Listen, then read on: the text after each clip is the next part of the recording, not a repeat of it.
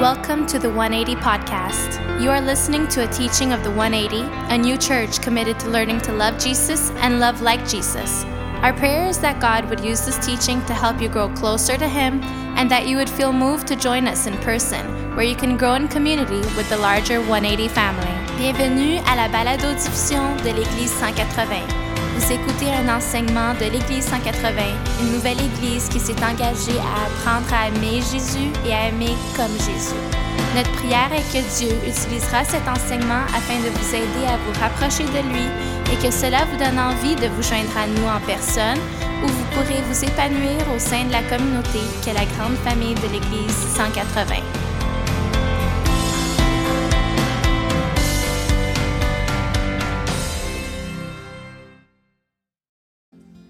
Thanks, everyone. Have a seat. It's been a full morning already. Prayers and covenants and singing and crying and. No, thanks, Joseph. uh, thanks, Antonio. Appreciate it.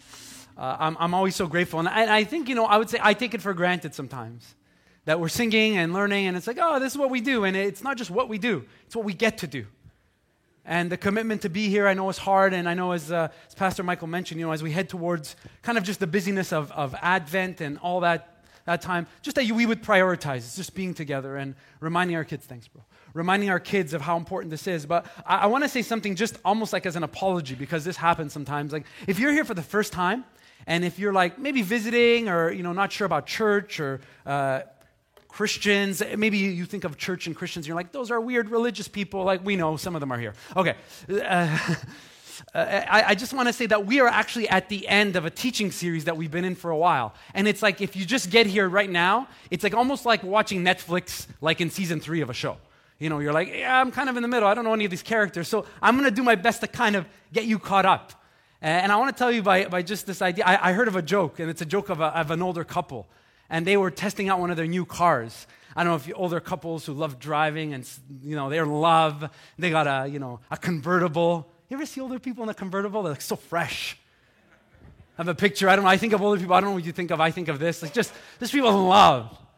And they're driving, and the wife says, I want to drive tonight. And, and the husband's like, Sure, honey, just take the car. And, and they're speeding on the highway, and the cops see them, and the cops pull them over. And the cops pull them over, and they say, Hey, oh, really sorry to have to do this, uh, but uh, do you know that you were like speeding? And the lady's in the car, she's like, Of course I knew, officer, that I was speeding. And the officer's like, Well, do you know that you're going to have to get a ticket for speeding? She's like, I understand, but you don't understand something, officer. That when you're old, you got to speed to where you're going before you forget where you're going. and I said, That's true. Amen. They still got a ticket. Okay. But, but I feel sometimes when I'm teaching up here that I feel that I, I want to rush to somewhere because some of you have already forgotten where we've been and where we're going. And I often think like that sometimes it's important to, to think about a series when we're teaching up here. I think of this, Pastor Michael, when we're teaching, we see the whole series almost in advance because we know where we're headed. But if you've just landed now here, it could be like, oh, where are we? What is this book? What, what is the Bible? I don't have a Bible. If you don't have a Bible, we'd love to give you a Bible.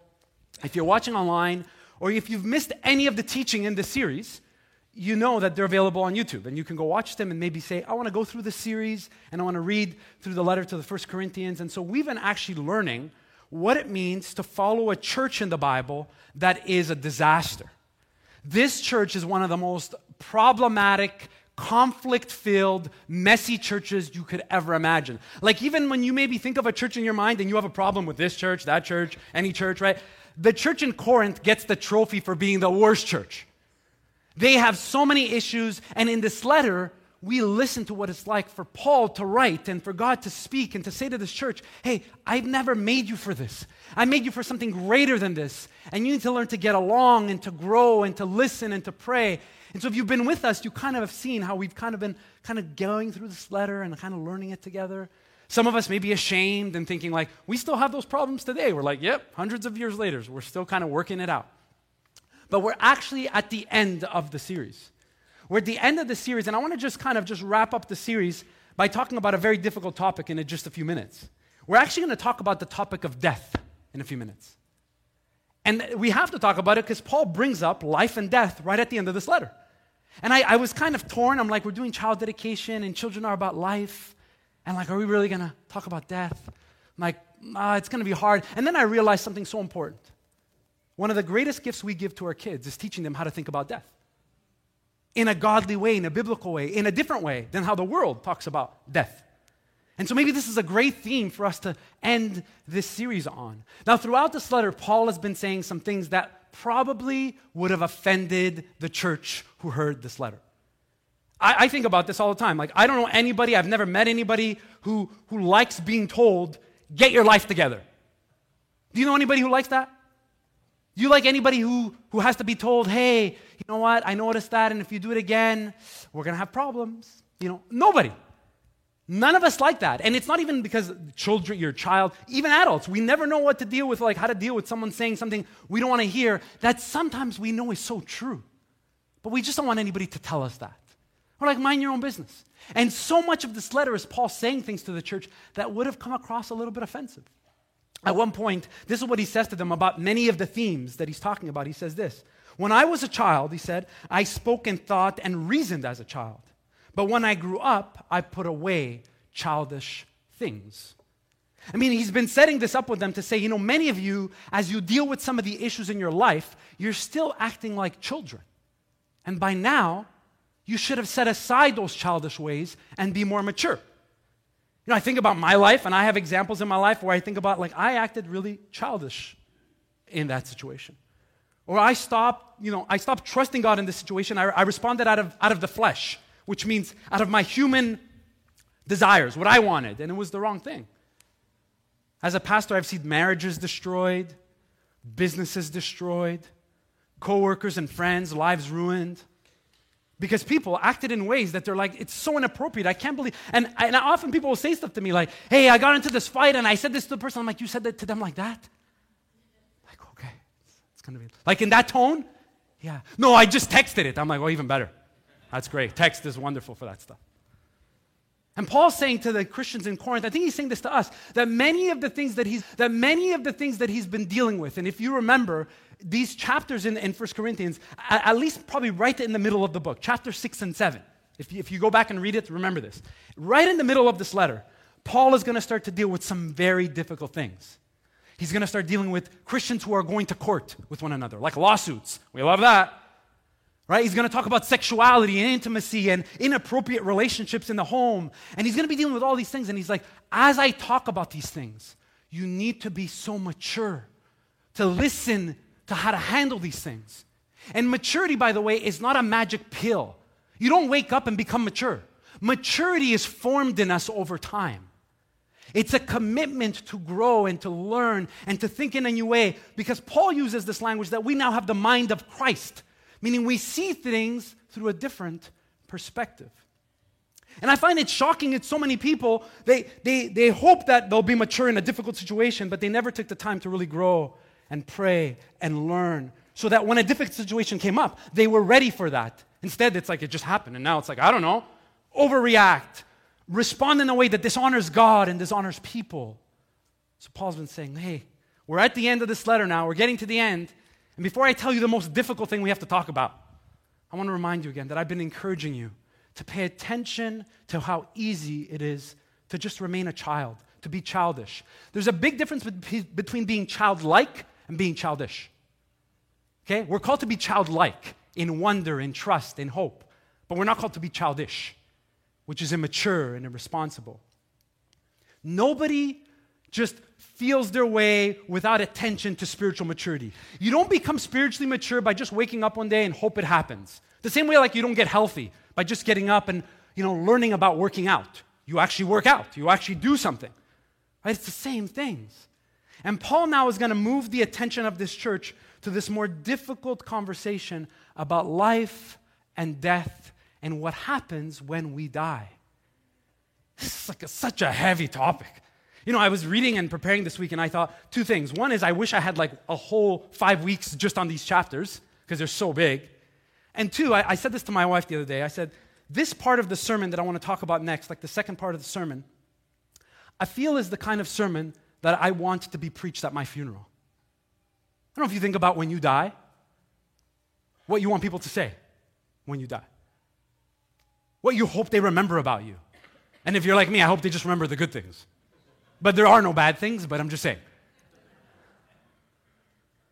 And I kept thinking, you know, I, I, said to my wife, I think she said, oh, good, so I don't have to say anything. Like, play this part of my sermon on a loop and just turn it up if people are talking.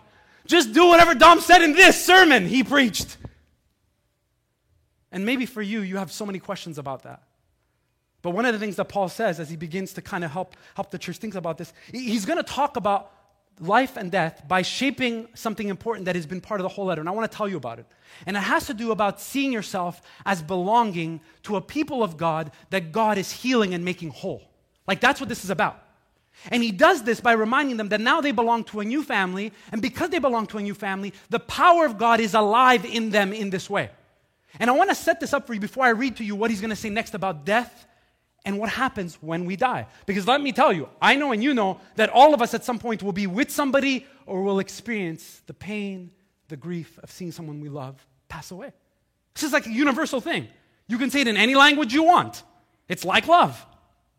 We have to think about it.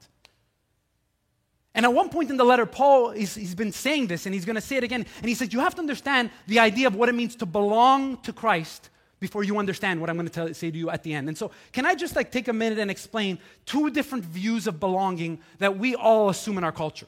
Okay, and they're part of the letter. You've seen Paul, he's going to use it again in a few minutes, and I'll read it, right? And, and if you're taking notes or you're in a home group, there's a chance to talk about this that the world has a certain definition of what it means to belong.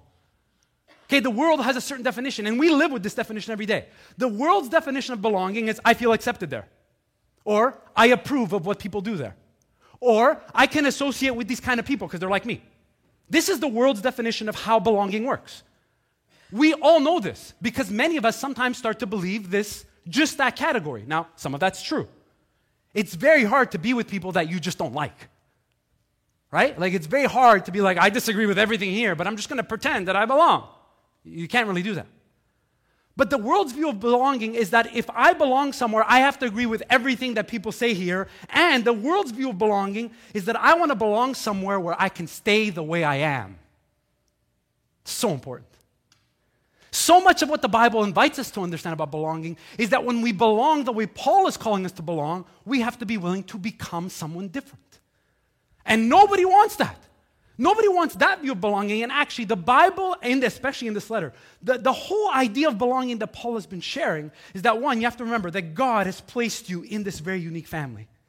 And if you remember part of what Pastor Michael shared last week, which is great, because you belong in this family, you are a part of a body. You belong here. And you can't say, I don't like the ear, or I don't like the foot, or I don't like the head. I don't like these people here. I don't want to be here. I, I don't want to belong here. If I could pick where I belong, everybody would be a foot, everybody would be a hand, everybody would be like me. That's what's so crazy about this. That Paul knows that when people gathered together to belong to one another, they were always with people that are so different than them. And people in the world are like, why do you guys hang out with them? Like they're so weird. Do you know them? You ever, uh, this ever happened to you? You meet somebody and they're like, I know them, they go to our church. Oh, about them. It's like so weird. It's like, yeah, they, they hurt me, or I don't like them, or they just pretend to be into God, but they don't like God. All these things. It's so confusing that we would still continue to belong when we know we're so broken. Because what's the other option? Just leave. Just move on and find somewhere else where you feel safe and it just works and you approve and you agree. But that's not what the church is like. Paul's like, you need to be mature and understand that there's a kind of belonging that God calls you to, and it's a belonging that will require you to want to become like Jesus. And let me tell you that whenever you start to feel that rub of belonging and ever start to feel like, uh, this is kind of harder than I thought, everyone in this room, listening online, if you watch this video when I die, or whatever, whenever you watch this, you will feel the human temptation to walk away and find a place that's just like you, where everybody gossips just like you, where everybody acts just like you that's not the church. That's not this community. That's why they requires the supernatural work of God to keep us here, to say we are committed to belong, even when we don't understand, even when we're not sure we approve of that and we're working that out, even when, you know, I don't feel like I always belong. You know where I feel, where I don't feel I always belong? In my marriage. Imagine if I was like, I don't feel like I really belong here. You know, I don't feel like my, my, my, my, I'm the center of the story anymore. You have kids. Well, let me tell you. You have kids, you, you, like, you forget yourself for 27 years. Some of you are like, we couldn't wait to have kids. Now we went to church and we're going to stay single. Anyway, whatever. You get used to it really fast that you feel like you're not always going to feel like you belong, but it's the right place to be because it's there that Jesus is like, this is great. You're learning that you're not the center of this story. I am. Not me, but Jesus. Right? Like, Jesus, I'm the center of all of this. So you learn to belong here and you learn to surrender that I'm going to make you someone new. And then you learn what it means to love someone who's different than you, has a different culture and a different language and a different way that they sing and a different way that they worship and a different way that they understand the Bible and stay there. Stay there because everything in you is like, I can't wait to find someone who's likes the songs I like. Well, welcome to a different way of understanding belonging. You have to know this. Because every day I'm telling you, we will always be forced to believe that belonging is to just always feel like things work and we like it there. And when you don't like it, just move on. Paul's like, you have to kind of feel that before you understand the thing I want to talk to you about last. Now, this question about life and death, if you remember, is Paul, in a sense, answering questions that people in this church had. They probably asked them about life and death. They asked them, hey, we're like wondering about what happens when those that we love, when they're gone? Like, what, what happens? And let me tell you that the Bible does not answer every single question we have about that. It just doesn't. Some of it requires a humility to be like, we don't know, God has not revealed that. And some we do have a sense and we understand.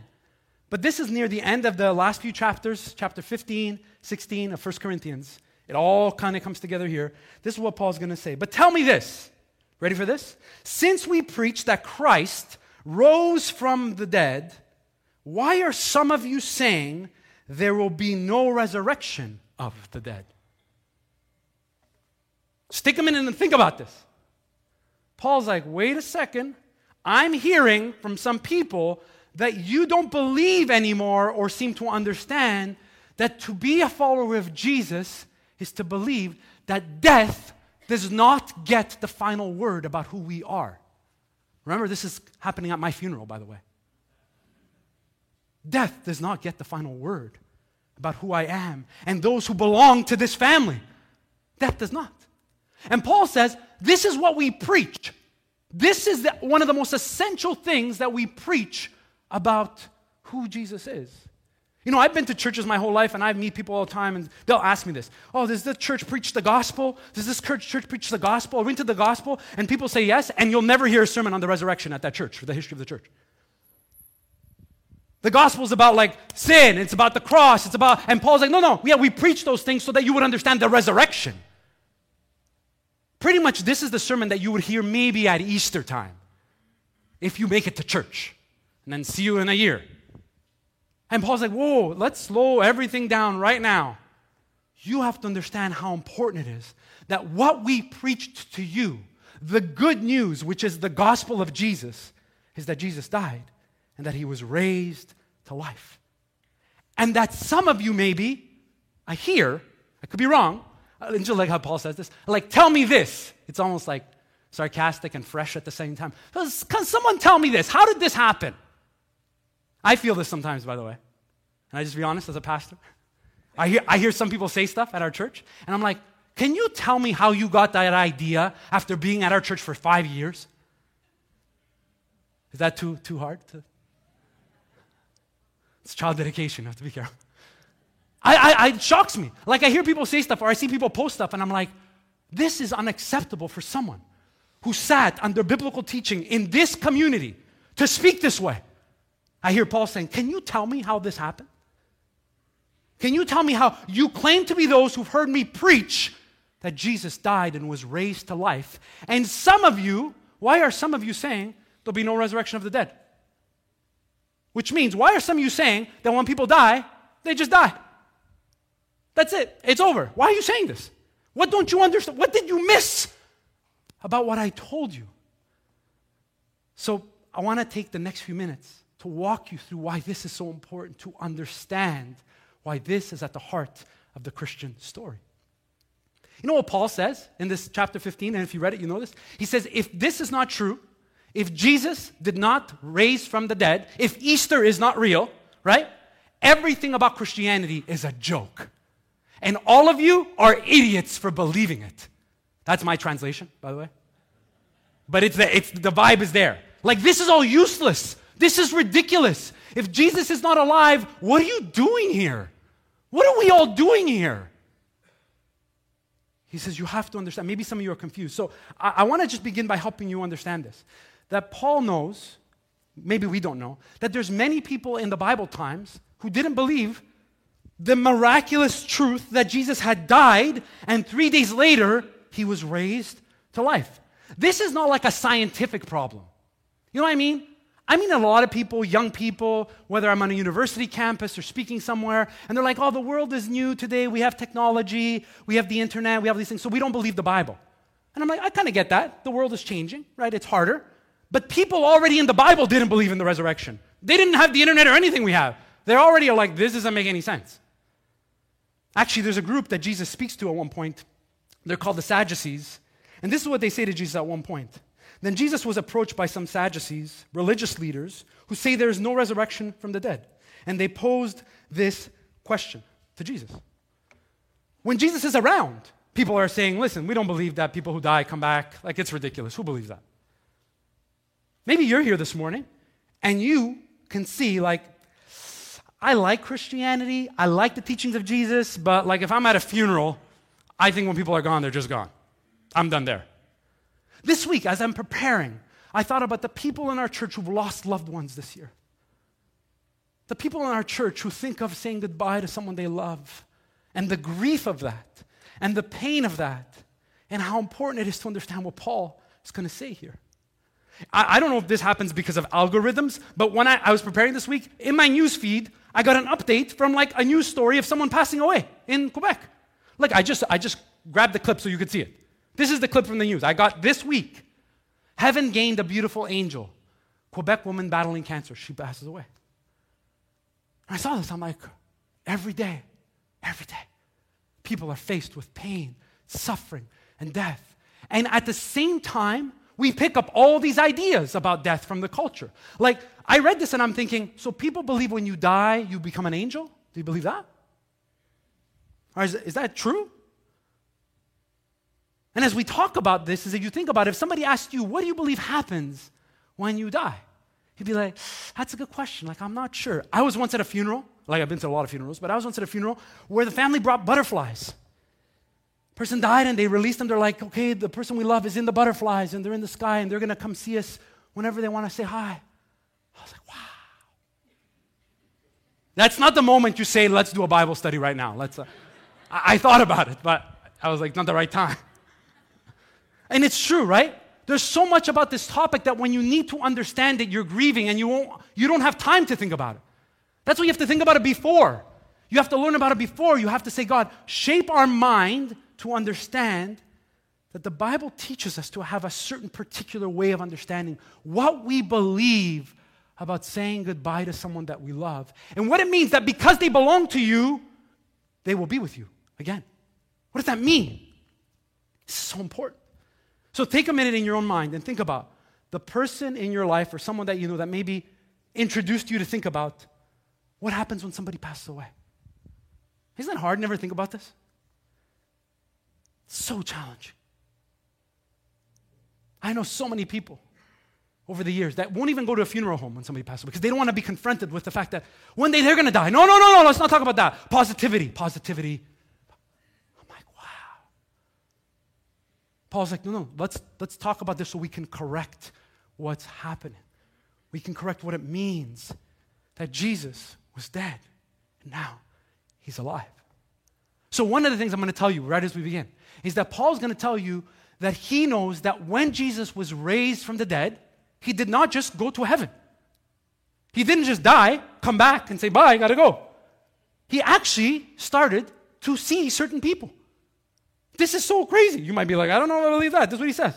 I pass on to you what was most important for you to understand about this that what had also been passed on to me, meaning people told Paul this.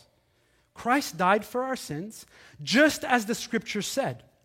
He was buried and was raised from the dead on the third day, just as the scriptures said. Now, some of you I know, you're like, okay, Dom, it's already hard enough. My brain is starting to shut down, and you're feeling the temptation to pick up your phone. I'll be like, uh, just so just stay with me. Paul's like, what I want to tell you is not like this new idea, but in the scriptures, in the writings of the Jewish people, in the Old Testament, there were already hints of God doing this one day. That God would begin to do something that would be confusing and beautiful and a mystery and an invitation to believe that life is not over when we die. To believe that. And what's important is if you're taking notes, you want to write this down because you want to think carefully about this, is that when Paul says that Christ died for our sins just as the scripture said, he's not talking about the New Testament. Because the New Testament does not exist yet. He's talking about the Old Testament. He's saying there's passages already in the writings of Israel that would have maybe helped you to connect the dots for this. And I'm going to go to the next slide just so you can see one. And it's a psalm, it's a prayer. It's a beautiful prayer. I, have read this prayer at many funerals for people. You can go to the next slide just so you can see this. This is what Paul says. This is the psalm that maybe captures this. This is someone praying and believing that in pain and suffering and grief, it's not the end yet. It says this Therefore, my heart is glad and my tongue rejoices. My body also will rest secure because you will not abandon me to the realm of the dead, nor will you let your faithful one see decay. This is one of the prayers that some of the people kind of were aware of. They prayed this, they remembered it. And Paul's like, you know, the scriptures, the ones that we have, they, they were hinting at this. They were pointing that there was going to be hope for us that is beyond the way the world wants to crush that hope in us that when we say goodbye to someone, they're gone. For years, I've been with families who say goodbye to someone that they love. And the most painful moment is when the casket either goes down or when the people come, you know, and they put the big, the big piece, the big marble slab on, and, and they get the caulking, they just start to seal it. And you're like, oh my, like something in me is wants to yell that this is not the way it should be. Paul's like, I, I know. You know that feeling that you have? That's what I want to tell you about. It's that sense that you know that because God raised Jesus from the dead, that death does not get the final word here. It might feel that way. It might even feel sad and we're broken and we're, we have all kinds of questions. But Paul's like, when you're in that moment of grief, you won't think about this. So let's think about it in advance. Let's think about what it means that Paul is inviting us to be like, okay, wait a second. So the Jewish people were already praying this and thinking about this. But he's like, maybe that's not enough for you. Maybe, maybe that's not enough. So he goes, let me tell you this. This is what happened next. When Jesus was raised, he was seen by Peter and then by the 12. And after that, he was seen by more than 500 of his followers at one time, most of whom are still alive. Then he was seen by James and later by the apostles. Do you know how much nerve it would take to make this up if all of this is not true? Do you know how crazy you would have to be to be like, let me just pretend that Jesus showed up to 500 people when, you know what, he really stayed dead. We're just all making this up. He says, no, no, wait a second. I know you're not sure, and I know you're not really aware of what this means yet for you, but let me just remind you that some of the people who are still alive here had an encounter with the risen Jesus who was real and present to them.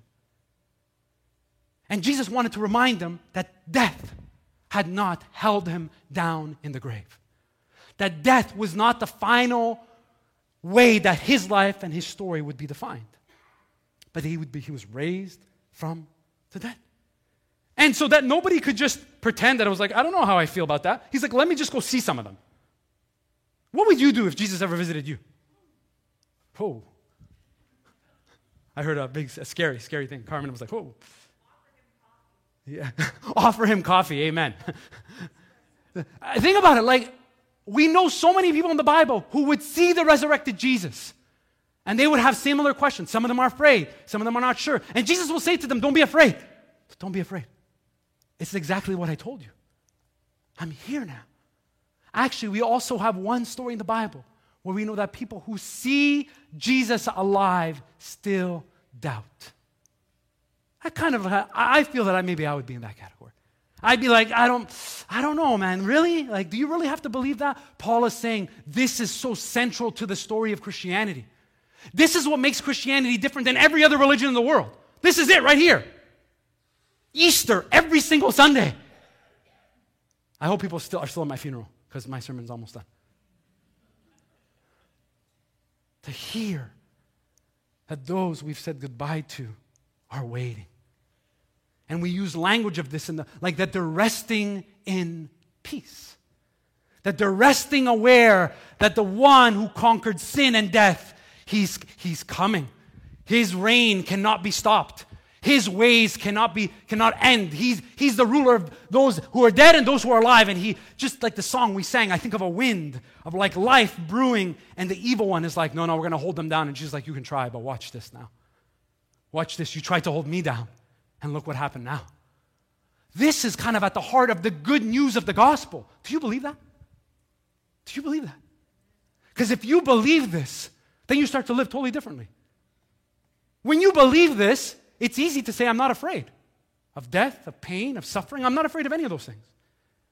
But I'm excited and I'm hopeful. And I, want to explain to you something and I want to make it as simple as I can because this kind of sermon becomes like, oh, that was really, really great. But what does it mean? Like, I'll think about it when I'm about to die. Like when we get there. I'm too young. I don't want to. No, no, let's think about it now. Because Paul's like, I hear that maybe some of you have forgotten why this is so important. Those who believe that Jesus died and was raised from the dead, I'm going to give you three simple things that they have to continue to believe as they wait for Jesus to come back. Three things. Just if you remember these three things, you'll understand why this is so important. The first thing, you can just go to the side. Because Jesus is alive, he has conquered sin and death. He has. You know what that means? That you and I have no excuses to be children. We have no excuses to not want to live in the freedom that comes from being free of sin and death. Whenever we decide that we're going to live for our own lives and do whatever we want and live in a sinful way, we're saying that the power of the resurrection is not strong enough to heal me of my sin. We're saying that. And we are not those who say that. We are those who believe that because Jesus is alive, sin might be difficult, temptation is hard, we make mistakes, but sin and death do not have the final word about who we are. We have been set free. And Paul says this. He says, The power that raised Jesus from the dead is the power that now is available to you. So live as someone filled with that power. So sin and death, they, they, they give us a problem sometimes. They're there. We see them, we feel them, but they do not get the final word about who we are and who we are becoming. Remember? Because we belong to what? To become like Jesus. So that sin has no control over us. It's like set aside. And we're like, I don't have to live by that anymore. I don't have to be tempted by that anymore. I don't need, I don't need to, like, my life doesn't have to be defined by those things anymore. I might struggle with them, but they're not the way I'm going to live now. And then this if Jesus is really alive and you believe this, you would know this. I know this. I mean, the church would not be here if I didn't believe this that the living Jesus, before he went to be with the Father, gave his disciples a mission. He said, By the way, because I'm alive, you now are going to go into the world and make disciples of me. This Is this great? He's like, I'm not just alive so you can die and go to heaven. For most people, that's all this is. I can't wait till I die and go to heaven. Heaven is not even in the picture. It's the joy and the blessing of that that comes later. Jesus is alive. And the first thing, one of the first things he does, he does a lot of things, but one of the first things he does is he gives his followers homework. He's like, I'm alive, so guess what this means for your life? You're now gonna go and tell everybody that I'm alive. You're gonna go live like those who really believe that I'm alive. Are you gonna do that? Now, I know a lot of people be like, man, that's hard. It's almost better if he, Jesus just stayed dead. It's like hard to follow this guy. Like, what do you mean? And that's what most people want, right? Most people want a God that is somewhere in the sky. He shows up at Christmas time, helps us in a bad bind, and then leaves us alone to live our own life every other day. That's what they want. I know at times in my life, that's what I wanted of God. Jesus is like, You believed that I died and was raised from the dead, and you did nothing with your life to point other people to the hope that they could have when they say yes to me? That's what you did? Can you imagine meeting Jesus one day? And he's like, So, what did, tell me what you did to remind people that I was alive. Ah, about that, that's a hard, that's a hard question. Can I come back in five minutes, Jesus? Like every day when we get up, we get a chance to say, Jesus, today, in a world filled with death and pain and sadness, teach us what it means to be those who go to work in the frustration of traffic and the upset quotas and all to be like, Jesus is alive. He is alive and He left us work to do. And we can't wait to be part of that. The last one. I, I, I had 20 of them, but remember, it's still my funeral. It's got to be tight. I, I'm like, I'm going to preach forever. The last one is Jesus is like, because I'm alive, I'm coming back. I am, because he's alive. He's like, I will come back one day, and you will see that everything I said to you will come and will destroy all of the pain and suffering you see. That's why the end of the Bible says to us that when Jesus comes back and his reign is fully there, all the tears from our eyes will be wiped away. And this is so profound, okay? He plans to come back. Jesus is going to come back. That we talk about this every time we take communion together. Every time we celebrate communion. If you've never seen us celebrate communion, it's that time in church where we gather, we break bread, we take a cup, and we remember the sacrifice and, and what Jesus did. We do this and we read a passage from 1 Corinthians. We actually read a passage from this letter where Paul says, Every time you do this, you remember the Lord Jesus until he returns again. We're actually saying, we can't wait. He's going to come back one day. That's why it's shocking to me how people can call themselves Christians and never miss taking communion. They, they're just like, I meet people all the time. I'm like, hey, we're taking communion. This is very sacred. It reminds us that Jesus is alive, right? That's what, oh, whatever. It's going to be busy. I'm like, football's on. I don't know. I'm like, whoa, whoa, whoa. Next weekend, we're taking communion. See you next weekend. We're going to talk about the resurrection again. We're going to tell each other again because we will not let the world define our lives by the death pattern of this world. Jesus is alive. And because he's alive, our lives are never going to be the same. Never. They're never the same. Paul is saying this. And he's saying, if you don't believe any of this, if you think maybe you're here, you're like, this church, that guy is intent, he's crazy. Whatever. This is what Paul says. Paul's like almost already knows. He says this. And if there's no resurrection, here's Paul, not me. It's the Bible, the Word of God. Let's feast and drink, for tomorrow we die. Don't be fooled by those who say such things. For bad company corrupts good character. He goes on, For to your shame I say that some of you don't know God at all. He's this profound thing. He's like, if you don't believe that Jesus is alive, you know what you should do with your life? Be the best sinner out there. Go and just live your life for yourself because it won't matter anyway. You know, sometimes maybe I think of my life where I believe that. I lived for myself. I did what I wanted. I didn't care about anyone else, and I definitely didn't feel that I had a responsibility to tell anybody about Jesus. I'm like, who cares? For years, I doubted all of this. And then a moment came in my life where I thought, wait a second. I should maybe look into this just a bit more. That Paul says that Jesus, when he was alive, showed himself to others. And then within a few years, many more people started to say yes to Jesus and follow him. And I'm thinking, wait a second, like if, if he's still dead, you got to lie really good for a long time. Within 200 years, the Roman Empire was gone and the church had doubled in size. I'm like, wait a second, we got a problem here. Uh, he's supposed to be dead. Like, what's happening? Within 300 years, most of the ancient world is Christianized and people are planting churches everywhere. I'm like, the guy's supposed to be dead. How is this still happening? Because maybe Paul was right. Jesus was raised from the dead. Huh? An, an amen. Maybe one amen. My goodness, all right. My funeral is going to be so boring. I could preach the sermon every single Sunday. Every, every week. You will have to learn to say this to your kids every single day in your own words, with your own stories. You will have to do this. Because they live in a world that believes that when you die, it's over. We don't know. Too bad. Sucks to be you, man. Death is death, you know. Karma. Karma got them. What are you talking about? I just, I want to lose it. I'm going to invite the band to just come up and we're just going to close. And, and I just think about this all the time because I think this happens to each of us. So I don't want to like fool around. Years ago, I was at a funeral and I was talking to someone and I was there just helping and going to read a passage of scripture. And somebody came up to me and he said, Oh, are you the priest for, for this thing? I said, Yeah, yeah. I said, I'm here. He said, You know, I'm not into religion. I'm not into this stuff. I said, oh, That's cool. I, I, you know, I said, Do you know the person who passed away? Are you part of the family? They said, Yeah, you know, but I don't really, you know, I don't believe that, you know, people they die and it's death and I don't know God. And we started kind of talking a bit. And if you've ever been to a funeral, you know that's not a time to have like a debate. So you're like, Hey, I said, I, I know, I know. I said, but as Christians, you know, one of the reasons I'm here as Christians, we believe something different. We believe that death is not the end of this.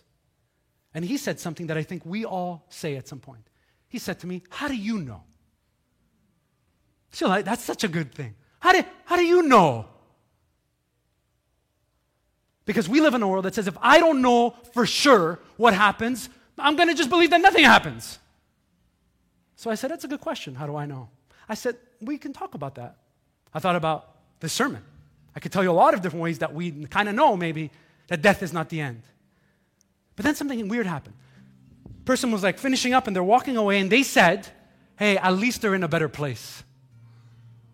That's what they said. And I said, How do you know? it's true. I'm like, Now it's on. I said, Well, I said, How do you know they're in a better place? You don't know. And I realized in that moment that all of us inside of us, because we're made in the image of God, want to believe that we are in a better place. We want that, but we don't know. We do not know. But Jesus does. Because he's been there. He went to the dead and he came back and he said, You won't know this yet, but I know. And if you belong to me, you can trust that my word counts for something. I do know. You know, when somebody says to you that we don't know what happens when people die, you can say, You're right, we do not know. But there is one that does know. And maybe we should believe him.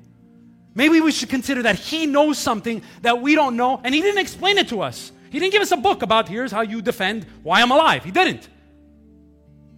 He said, I'm alive. Now go and live like I'm alive. And live like you're loved by the one that's alive. Go now and see what happens. It's not enough to just pretend we are in a better place. I hope that works. That's not what we believe. To have you stand and I'm going to just read this last passage because it's about belonging.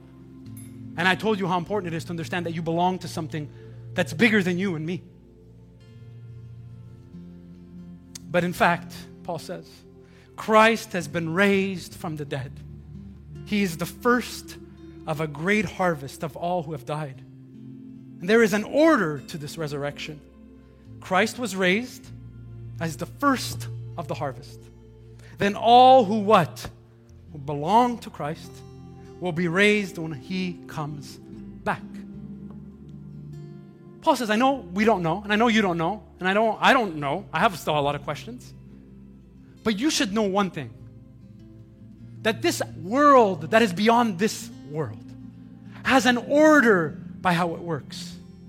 And Jesus is called the first fruits. If you've ever been to a garden and if you ever get the first fruits of the garden, you taste one and you can't wait for the one that comes next. This is a great biblical image of like the first thing you eat is a reflection of all the things that will come next. Paul says, if you want to think about what this looks like, just understand that Jesus is the first fruit of what awaits each of us when we die. He is the first sign of what happens when we will die and wait for his return and be united to him because we belong to him. Does that mean we won't grieve? Does that mean we won't have questions? Does that mean we won't miss those who are gone? Of course not.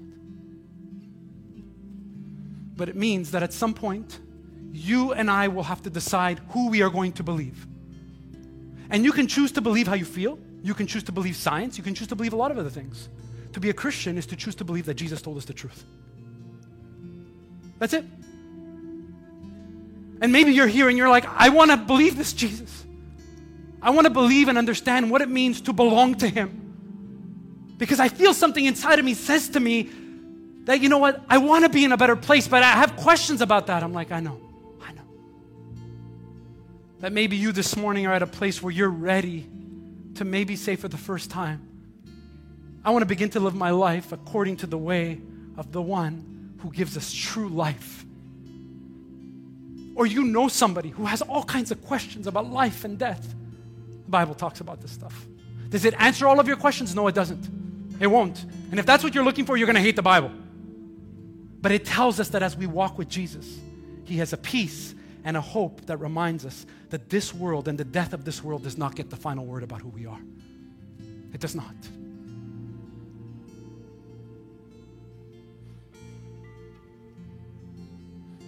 On the third day, our Jesus rose from the grave.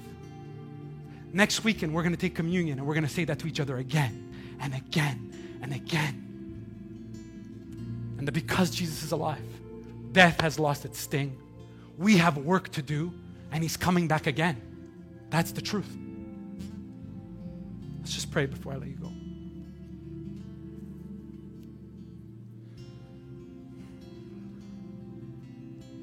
Death, where is your sting? Where will you go now that our Jesus is alive? Where?